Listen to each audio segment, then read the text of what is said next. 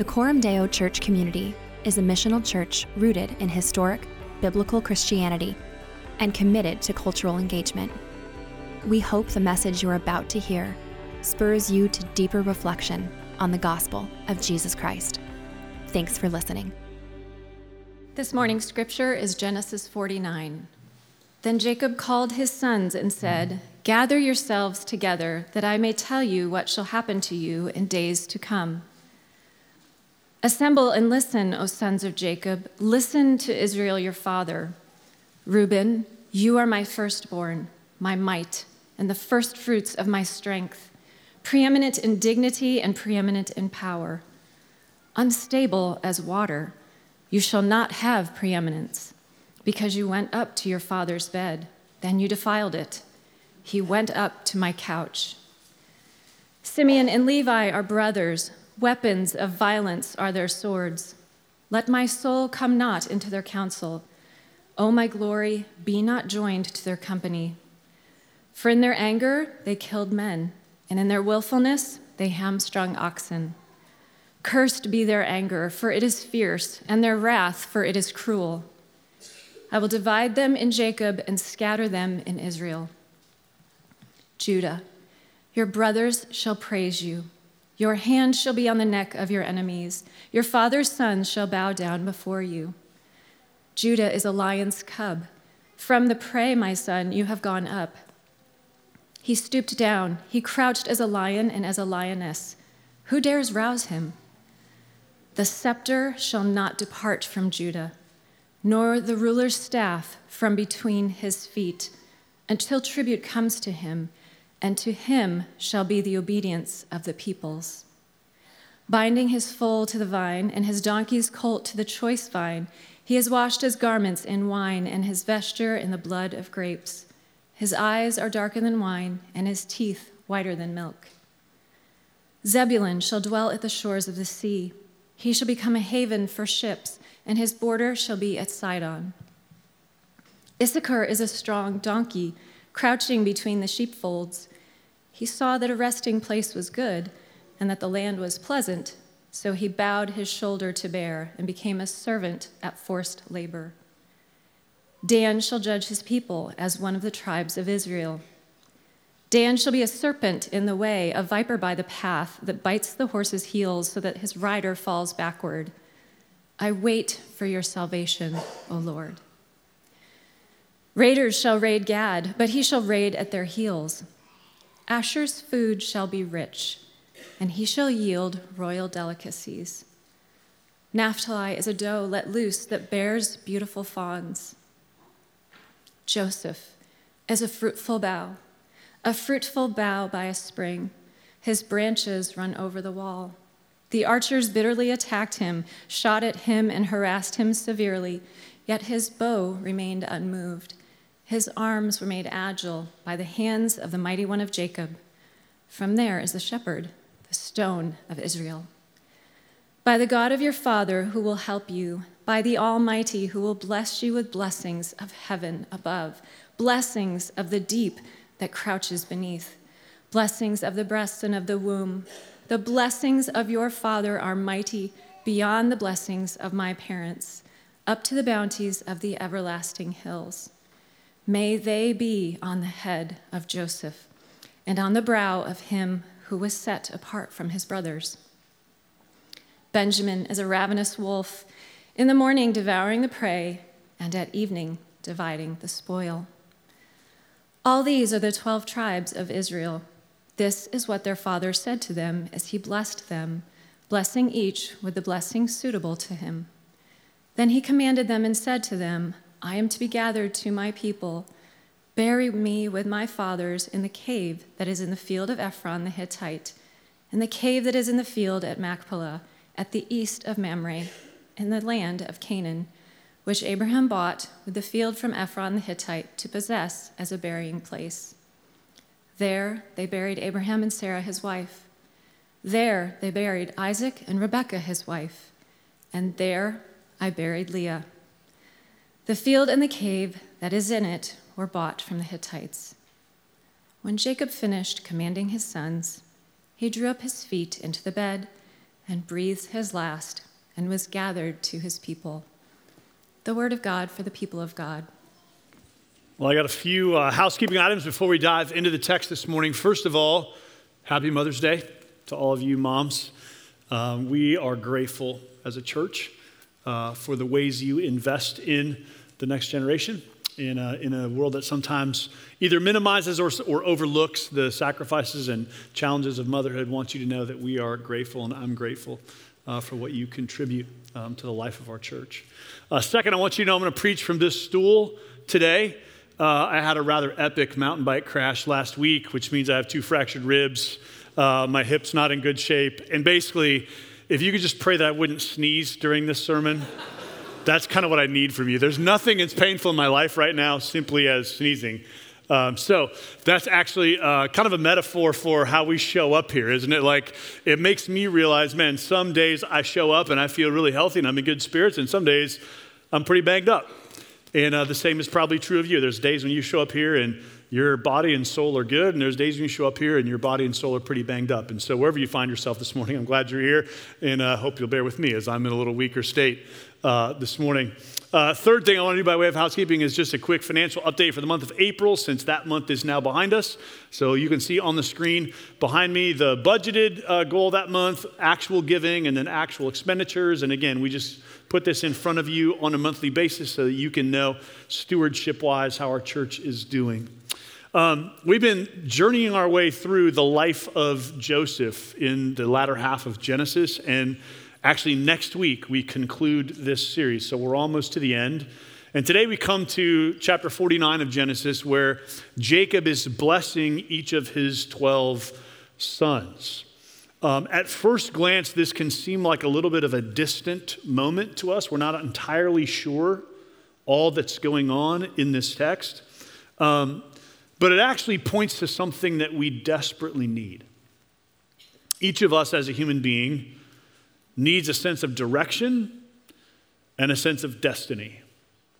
We need to know who are we? Where do we come from? Where are we going? What should we give ourselves to? What's our purpose in life and our calling for life on earth? These questions are questions we're all asking, whether we ask them explicitly or whether we ask them more implicitly. And the way our culture answers these questions of destiny who are you? What should you give yourself to, is essentially to tell us to look within yourself, right? Like, hey, you can be anything you want. You can do anything you want in life. Just look within yourself, figure out who you want to be, what you want to do, and go do that. More power to you. You know, you can be anything you want to be. And on one hand, that feels kind of liberating. It's good to know we can kind of do anything we might want. On the other hand, it can feel pretty paralyzing, can't it?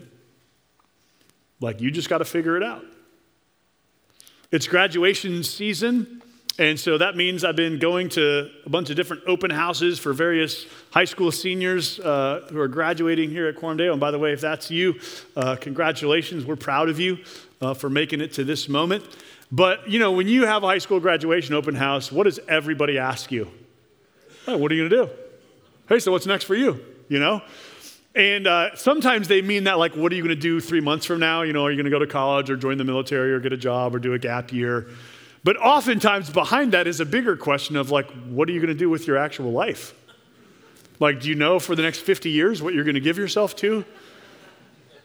And I can just tell you, no 18 year old knows what they're going to do for the next 50 years of their life, right? Like some of you guys did when you were 18, but you're the minority. The rest of us said something to answer that question but in reality, few of us have any sense what we're going to give ourselves to when we're 18 years old. And so this can create a lot of pressure for us, right? To, to, to be asked, hey, what are you going to do with your life? I remember in my own high school graduation, um, you know, people would ask me, hey, so what are you going to do next? I don't know.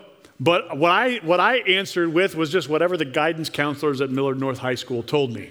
So they, I had done these tests, you know, and they were like, hey, you're really good at math and science. Maybe you should go into engineering. So I was like, all right, well, I do get good grades in those classes, so I guess I'm going into engineering. I didn't even know what that was. I'm not sure that I knew a single engineer. Or if I did, I knew that they had the job title engineer. I didn't know anything about what that means. I still don't know what that means. So, those of you guys that are engineers, I love you. I don't know what you actually do from Monday to Friday. Like, I don't know what that means. And so they were like, we should go into engineering. So I was like, you know, when people ask me, hey, what are you going to do? I'd be like, well, I'm, you know, I'm going into engineering. so I went to college and I made, I had to declare a major. So I declared a major of engineering and I went through my first year and took all the prereqs and all those freshman classes. And I got to the end of my freshman year and I looked around at all the people in my study groups and stuff. And they were all, A, really excited about engineering and B, really confident this is what I want to do with my life, and most of them actually knew what it was. and I realized I don't think this is what I want to do with my life. A, because I'm not still, I'm still not sure what it is, but I definitely am not as excited about it as all these other people. And so then I realized, all right, I'm gonna, I'm gonna do something else. And then I went through all that again of like, well, I'm 19, but now I have to answer the question again, what am I gonna do with my life? And again, I don't really have an answer. Every one of us needs a sense of direction and destiny, some answer to the question, who am I and what should I be doing and what should I give myself to? And in Genesis 49, that's essentially the question that Jacob is trying to answer for his sons. He's trying to give them a sense of place, a sense of direction, and a sense of destiny in the world. And what's fascinating is Jacob is doing this for his sons. But the scriptures are also doing this for us. Because in Genesis 49, as Jacob speaks to his sons about their destiny, we also learn about our destiny. God is telling us the destiny, the direction, the goal of humanity. He's helping you know what are you here for? What should you be doing? Where is this all headed? And what journey are we on together? In other words, you can't answer the question, What are you here for? Unless you know the answer to the bigger question, what are we here for? And that's the question that Genesis 49 is seeking to answer for us. And so I want you to walk out of here this morning with two really helpful things. One, a deeper sense of purpose and destiny for your life. And two, a deeper sense of how the whole Bible fits together. Because actually, Genesis 49 is a foundational text for understanding the whole Bible. And so, part of what we're going to do tonight is just see how the story arc of the Bible makes sense for us of our own lives and of the destiny of humanity. So, let's look together at Genesis 49. If you have a Bible, I'd like you to open it there. And if you don't have a Bible, there's one under the seat that you're sitting in. Um, in this text, I want you to actually look at it on the page because how the text looks on the page matters. It's part of what you need to pay attention to. So if you look at Genesis 49, what you'll notice is it has an introduction in verse 1 and a conclusion in verses 28 and following, and then a bunch of stuff in the middle. The introduction in verse 1 tells us, And Jacob called his sons together and said, Gather yourselves together, that I may tell you what shall happen to you in days to come. So the text sets you up to understand it's looking to the future. There's a sense of prophetic foreshadowing here. Jacob is saying, here's where you're headed, here's what's going to happen in days to come. Then verses 2 through 27 are indented in your text, and the reason is because they're poetry. And in the Bible, what kind of literature it is always affects how you read it. So this is poetry. What that means is it has the nature of poetry. There's a lot of imagery here, there's a lot of word pictures painted for us. It's a poetic, prophetic style of writing for each of these blessings. And then notice at the end, verse 28, the postscript all these are the 12 tribes of Israel. This is what their father said to them as he blessed them, blessing each with the blessing suitable to him. So, three times blessing, blessing, blessing. The narrator is cluing you in that what's happening here has to do with blessing. And in case you think that's some like kind of weird churchy word, I want to remind you of the significance of this idea for the book of Genesis and for the history of the world. So let's dial back in the book of Genesis and just look at places where we've seen this. So in Genesis chapter 1, we read that God blessed Adam and Eve and said to them, Be fruitful and multiply and fill the earth and subdue it and have dominion. Then in Genesis chapter 9, God says to Noah, God blessed Noah and his sons and said to them, Be fruitful and multiply and fill the earth. Then in chapter 22, God speaks blessing to Abraham and says, In your offspring, all the nations of the earth shall be blessed. In chapter 26 of Genesis, God says to Isaac, I will be with you and bless you.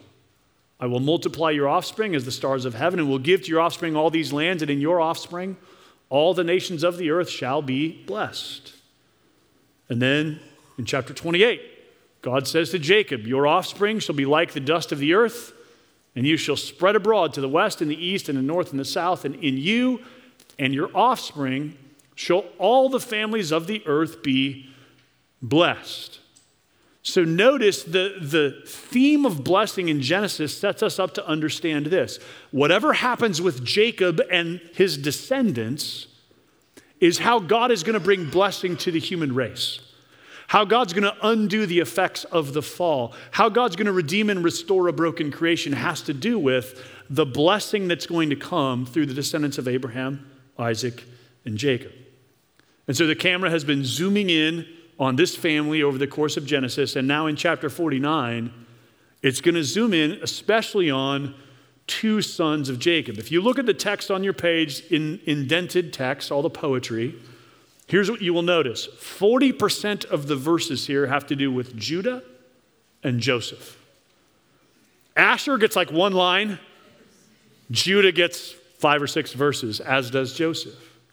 This is the narrator's way of cluing you in that the two, the two important descendants that have the most to do with this promise of blessing are going to be Judah and Joseph. And so let's look at what the text says to and about these two sons of Jacob. First of all, we'll look at Joseph, which comes later in the text, starting in verse 22. The text reads Joseph is a fruitful bough a fruitful bough by a spring, his branches run over the wall. So notice a couple things. First of all, when the text says Joseph, don't forget the sermon from last week. That really what it's speaking of is Ephraim and Manasseh, the two sons of Joseph, whom Jacob has sort of adopted as his own and pulled forward in the family lineage. So Joseph's descendants get a double portion of the blessing because God has, or because Jacob has adopted Ephraim and Manasseh as his own. So sometimes the text will refer to Ephraim and Manasseh, sometimes it will refer to Joseph. It's speaking of this family. And notice the language of fruitfulness. The language here is the blessing given is fruitful abundance. In verse 25, we read that God will bless Joseph with blessings of heaven above, blessings of the deep, blessings of the breasts and of the womb. And if you think back to Genesis 1, you remember the main blessings God gave to humanity in creation were the fruitfulness of the earth and the bearing of offspring. And these two blessings that God gave to humanity are concentrated in the blessing to Joseph. So, Joseph is going to be a fruitful people, a people who are blessed with abundance. Now, in the back of some of your Bibles, not the ones under your chairs, but some of your Bibles, you have this section that you don't really know what to do with. It's the maps, these color maps in the back of your Bible. And if you find the map that has the tribal allotment for the people of Israel, it looks like this. I've got it up on the screen. Here's what I want you to notice that red box is all the territory in Israel given to Ephraim and Manasseh. It's most of the northern half of the country.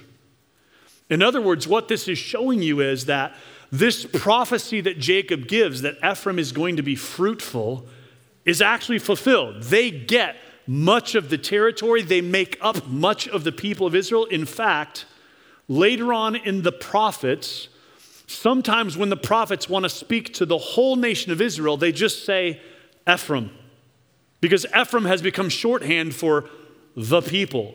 Like Jeremiah, for instance, says, or God says in Jeremiah, I'm a father to Israel, and Ephraim is my firstborn. You See the parallelism?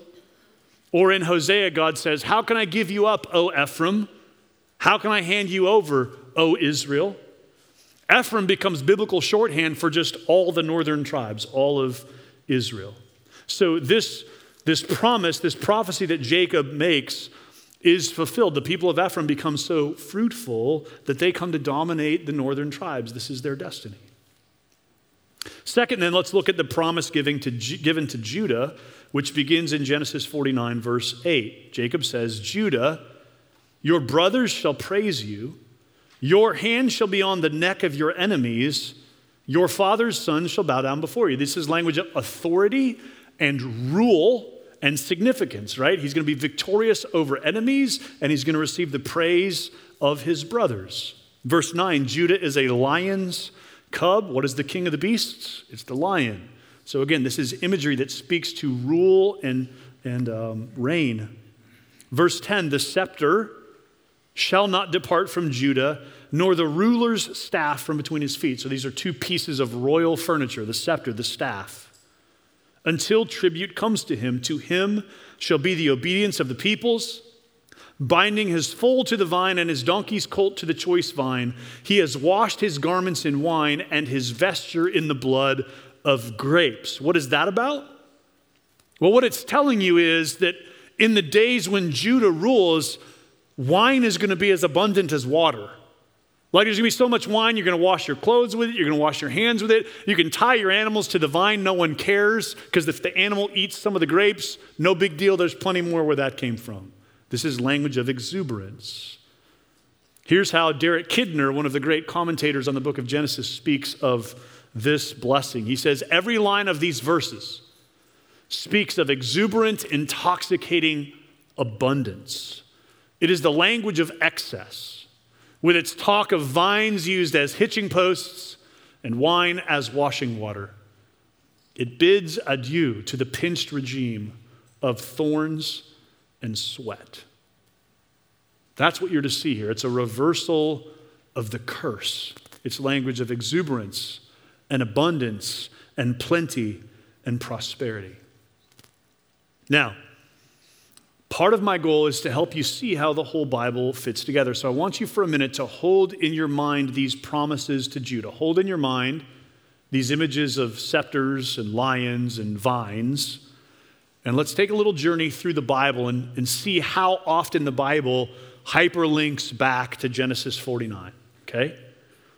Um, you can decide if you want to turn to all these passages. I've got them all on the screen. Depends on how fast you are with your Bible, all right? So, first of all, First Chronicles chapter 5, which is one of the later books in the Old Testament. What I want you to see is this later writer of the scriptures is speaking to his readers about what happened back in the days of Jacob. And notice what he says the sons of Reuben, the firstborn of Israel. For he was the firstborn, but because he defiled his father's couch, his birthright was given to the sons of Joseph, the son of Israel, so that he could not be enrolled as the oldest son. Though Judah became strong among his brothers and a chief came from him, yet the birthright belonged to Joseph. So this later writer is saying, Hey, the two most important offspring of Jacob are Judah and Joseph. Joseph because he received the birthright, Judah because a chief came from him. So he's helping us later readers remember the significance of Genesis 49. Now, who is this chief that came from Judah? Well, Psalm 78 answers that question for us. So I want to go to Psalm 78 and I want you to hear the way the psalmist speaks of King David. Psalm 78, verse 67 God rejected the tent of Joseph, and he did not choose the tribe of Ephraim, but he chose the tribe of Judah, Mount Zion, which he loves. Notice the psalmist is intrigued by this because, as the one who had the right of the firstborn, it would have been very natural for God to choose Joseph and his offspring, but instead, he chose the tribe of Judah Verse 69 He built his sanctuary like the high heavens, like the earth which he has founded forever. He chose David, his servant, and took him from among the sheepfolds. From following the nursing ewes, he brought him to shepherd Jacob, his people, Israel, his inheritance. So Psalm 78 is telling you the, the ruler, the chief who came from Judah was King David. This is who God brought from the sheepfolds to shepherd his people Israel. He was a descendant of Judah, and he fulfills this promise that God made to Jacob of one who would come from the tribe of Judah to rule the people. But I want you to go back to Genesis 49 and look again in verse 10 and notice the third phrase in the verse. It says, The scepter shall not depart from Judah, nor the ruler's staff from between his feet. So notice that's a promise of permanence. That's not just saying there's going to be a king named David. This is saying the scepter, the ruler's staff, is going to remain with Judah until tribute comes to him. And you'll notice a little footnote in your text. And since Aaron taught us how to read footnotes a few weeks ago, we're going to go down to the footnote, and you'll notice that by a slight revocalization of the Hebrew text, this could be translated until he comes to whom it belongs. So the scepter shall not depart from Judah, nor the ruler's staff from between his feet, until he comes to whom it belongs, and to him shall be the obedience of the peoples. So Genesis 49 is telling us to expect that, yes, David is part of the fulfillment of this, but there's also one coming to whom the scepter belongs, and to him shall be the obedience of the peoples. Here's what John Sailhamer, another famous commentator on Genesis, has to say. The point of Jacob's words is that those who reign from the house of Judah will do so in anticipation of the one to whom the kingship truly belongs. The use of the plural word nations rather than the singular nation suggests that Jacob had in view a kingship that extended beyond the boundaries of the sons of Israel to include other nations as well. David was the greatest king of Israel, but even David's reign did not extend very far beyond the nation of Israel. Genesis is telling us there's one yet to come whose reign will demand the obedience of the nations. And not only did David fall short of this, but all the rest of David's descendants did as well. In fact, if you know your Old Testament, you know that after David, things go downhill pretty quickly, right? And so in the prophet Ezekiel, in Ezekiel chapter 21, listen to this. Listen to what, so Ezekiel's writing later on in Old Testament history. Listen to what he says to David's offspring. You, O profane, wicked one, prince of Israel, whose day has come, the time of your final punishment. Thus says the Lord God remove the turban and take off the crown. Things shall not remain as they are. Exalt that which is low and bring low that which is exalted. A ruin, ruin, ruin I will make it. This also shall not be until he comes, the one to whom judgment belongs, and I will give it to him. Notice the same language as Genesis 49. Ezekiel says, Hey, guess what, ruler, descendant of David, take off that crown because you don't deserve it. And I'm going to hold it until the one comes to whom judgment belongs. I'm going to give it to him. So in Genesis 49, God promises a ruler to Judah and his descendants. As we read the Bible, we get to David, and David is a descendant of Judah, and we think, all right, here's the one. But then we read about David's descendants and the decline of the people of Israel, and, and you start going, hang on, where is this great ruler from Judah who's going to receive the obedience of the nations and bring blessing to the earth? I don't think we've met this person yet. That same question animates the whole latter half of the Old Testament. The whole latter half of the Old Testament is wrestling with the question if God promised this throne and this kingship and this dominion to David and his descendants, how do we explain what's happened? How do we explain the chaos and the disorder and the disunity and the confusion of the people of Israel later in the Old Testament? This longing for a ruler, this longing for one who would come and really bring the kind of rule and reign and thriving and blessing that had been promised, explains the placement of Psalm chapter 2 in your Bible. Okay, remember, I'm trying to help you just be a good reader of the Bible. So, the Psalms, as you may know, are compiled together. There's 150 of them written at various stages throughout Israel's history, but they're put together in a songbook, Psalms 1 through 150. And they're compiled later on in the Old Testament history, and it's clear that they're put together in a way that Psalms 1 and 2 are an introduction to the whole book, and Psalms 146 through 150 are a conclusion to the whole book. It's sort of like if you buy a book on the shelf today, you might have a foreword and an epilogue. That's kind of how Psalms 1 and 2 and 146 through 150 function in the book of Psalms. So I want to look with you at Psalm 2, and I think it's important that you understand this is the psalm that God's people chose to put at the front of the songbook in anticipation of this promise that God made in Genesis 49 that is yet to be fulfilled. Psalm 2, let me read it for you. First, I got to get to it. Why do the nations rage? and the peoples plot in vain. The kings of the earth set themselves, and the rulers take counsel together against the Lord and against his anointed, saying, Let us burst their bonds apart and cast away their cords from us. We don't want God to rule over us. We don't want his king. We don't want any of his people ruling us. Verse 4 He who sits in the heavens laughs, the Lord holds them in derision. Then he will speak to them in his wrath and terrify them in his fury, saying, As for me, I have set my king on Zion, my holy hill. I will tell of the decree. The Lord said to me, You are my son. Today I have begotten you. Ask of me, and I will make the nations your heritage and the ends of the earth your possession. Notice the hyperlink back to Genesis 49. You shall break them with a rod of iron and dash them in pieces like a potter's vessel. Now, therefore, O kings, be wise.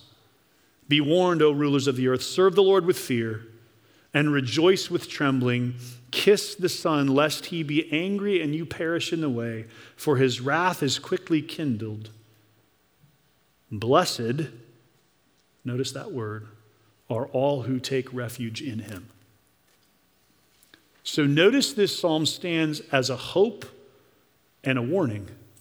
It's the hope of God's people to say, there is one coming that God will set on Zion who will rule the people. And this is a warning to the kings of the earth saying, hey, honor the Son, kiss the Son, bow to the Son, because he is the one in whom you find refuge. Blessed are all who take refuge in him. So, Psalm 2 stands at the head of the Psalms so that God's people could remember that this is what God has promised this reign, this rule, promised in Genesis 49 that hasn't yet come to pass, we still await. And so then, of course, we get to Micah chapter 5, the verse we read at Christmas time every year, where Micah says, But you, Bethlehem of Ephrathah, who are too little to be among the clans of Judah, from you shall come forth for me one who is to be ruler in Israel, whose coming forth is from of old, from ancient days. And hence, when the Lord Jesus Christ is born in Bethlehem of Judah, Herod and all Jerusalem is troubled because they realize this is a fulfillment of something God's people have long been waiting for. So, from the tribe of Judah comes one, the Lord Jesus Christ, to fulfill this promise made in the book of Genesis and to complete God's work in history. Now, perhaps you remember in the Gospel of John, the very first miracle Jesus performs in his earthly ministry. And John tells it, John uses the language of signs to speak of miracles because John wants to remind you as a Bible reader that when Jesus does cool stuff, it's not just like superhero moments. Like he's not just flexing and saying, like, I'm more powerful than you. When Jesus does miracles, they are signs. They are saying something, pointing to something, revealing something. What's the first miracle Jesus does in the Gospel of John? Well, it happens at a wedding in Cana where he turns water to wine. And now you know why. Because in Genesis 49, the promise God made to Judah is that when the ruler from Judah comes, it's going to be such abundance that you can wash your clothes with wine and tie your donkey to the vine and let him eat all the grapes. It doesn't matter because wine is going to flow like water. That's what Jesus is doing in turning water to wine. It's a sign, it's a symbol, it's a pointer that the day Genesis 49 spoke of has finally come at last. So, what does this all mean for us? How does this connect to your destiny and your calling and your life in the world? Well, Let's end where we started in Genesis 49. I want you to imagine that you're there on this day when Jacob is giving all these uh, blessings to his sons. And imagine that you're not Judah or Joseph. So maybe you're Asher or Naphtali or Gad. One of these tribes that gets like a line, and your line is like, Asher's food shall be rich. Cool, that's good. We like good food. Nothing wrong with that. Not quite the same as like your brothers will praise you and bow down to you, right? So, what are you to do if you're one of these other sons and you're overhearing these words that Jacob is speaking to Judah? How should you respond? Like, what's the disposition supposed to be? What are you supposed to hear in those words to Judah? Well, can't you see that the, the job of everyone else in the family is to anticipate and celebrate the promise made to Judah. Why? Because in that promise is their destiny as well, right? Like when that ruler comes, that means flourishing for all the rest of the tribes. It means healing for all the people of the world. It means God's purposes being fulfilled. And so, what should we do? Well, we should hope in and rejoice in the ruler from Judah that's yet to come. That's what the rest of the brothers are supposed to do. Yes, you're going to get your inheritance in the promised land. Yes, God's going to work his destiny through you as well. But specifically in the one who's going to come from Judah, that's where the hope of our people lies. That's what they were supposed to walk away understanding. And that's why this is captured so clearly in the emphasis in Genesis 49 given to Joseph and to Judah, because God is saying the good of all the rest of these people, too, is bound up in Joseph and in Judah. So, how should you and I respond? What should our response be? Well, you can see that the same is true for us for where we sit in history reading Genesis 49 and understanding its fulfillment in the Lord Jesus Christ, right? Like what you should do is the same thing all the rest of the brothers should do. You should rejoice in the lion of the tribe of Judah. You should rejoice in the ruler who is coming from Judah to rule over the peoples. Why? Because in him, your destiny is found as well. In his good is your good. In his rule is your blessing in his dominion over the nations is your greatest hope. In him is the healing of the world. So, what should you and I do? We should rejoice in and celebrate the coming of the ruler from the lion of the tribe of Judah. Who is that ruler? What's the Lord Jesus Christ? That's who all the scriptures are pointing to. And we often say here at Coram Deo that the whole Bible is pointing forward to the Lord Jesus Christ, and the whole New Testament is looking back and reflecting on his person and work. And what the Bible is teaching you this morning is that from Genesis 49 forward, all of God's people have been longing for who's the one who can come, who will gain the obedience of the peoples, who can bring abundance and prosperity and blessing, who will garner the worship and trust and praise and respect of his siblings, and to whom they will bow, not because they have to, but because they want to because all of God's purposes will be fulfilled in him. So, the application of this sermon this morning is what should you do? You should rejoice in the coming of Jesus. You should celebrate and worship and give all of your obedience and love to him. Because that's what the Bible invites you to do, and that's your destiny. Listen, you can see, right, that for the other 10 brothers, there's only two ways to respond to these words to Judah. You can resent them or you can rejoice in them. You can either wonder how come Judah gets such a great blessing, or you can realize, oh, in Judah getting such a great blessing, I get a great blessing. And those are the same two ways people respond to the kingship and the lordship and the authority of Jesus Christ. Either, why does Jesus get to be Lord and not me? Or, man, I'm really glad Jesus is Lord because in his rule is my blessing and benefit. Like, he's worthy of rule. He's a better ruler than me. He's more worthy of praise and honor and blessing. I should rejoice in his rule because it's good news for me and for all of humanity as well. So, listen, each of you in this room has some individual destiny. There's a thing you should do with your life. Maybe it's engineering, maybe it's something else. Maybe you're not even sure what it is yet, and you should make a, a career change But there's something that each of us should give ourselves to. It matters what you're wired to do in the world and sort of the things you should invest your life in. Those are important questions. But what I want you to see is whatever your individual vocation is, whatever the thing is you should particularly do with who God's made you to be, there's also a bigger destiny that you're caught up in. There's a bigger purpose for your life, and that is you should worship and serve and obey and follow the Lord Jesus Christ. Because that's what you're made to do. And because he's the only one who's worthy of worship and obedience, he's the only one who could come and rule and reign over the people of the earth in the way that God means for them to be led and ruled. Listen, you need a brother you can bow down to. You need someone who's related to you and like you, yet worthy of your trust and love and worship and obedience. And that's who Jesus is. So, yes, you should go pursue whatever your calling is in life, but as you pursue that calling, the bigger calling, the bigger destiny, the bigger purpose for your life is that you would bow down and worship and serve Jesus. So, you should do that right now today. We should do that right now as a people. And whether you have been worshiping Jesus for quite some time or whether this is the first time you've ever heard this, your destiny is to find your hope and your joy in Him. So let's pray and worship Him together.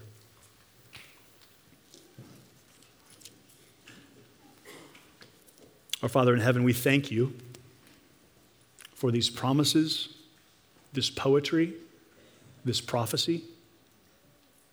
Thank you that you have sent the Lord Jesus Christ, that the scepter shall not depart from his hand, or the ruler's staff from between his feet that to him shall be the obedience of the peoples. And so we just say this morning, we want our obedience to be his. We want to find our hope and our joy in him. And so we bow and worship this morning, Lord Jesus, and we thank you for these words in Genesis 49 that show us what to expect, that show us what your people were hoping for, that make sense of the whole story of the Bible for us, and why your coming and your life and your death in our place and your resurrection from the dead are so important and so significant. So, would you let us find our joy and our life in you? Would you help us offer you our worship and our obedience as you deserve? And would you help us find our greatest life and our greatest joy in your rule and reign? Would you help us remember this is the destiny you have made us for? This is our highest joy and blessing because you are redeeming the world. And let that begin with us, we pray in Jesus' name. Amen.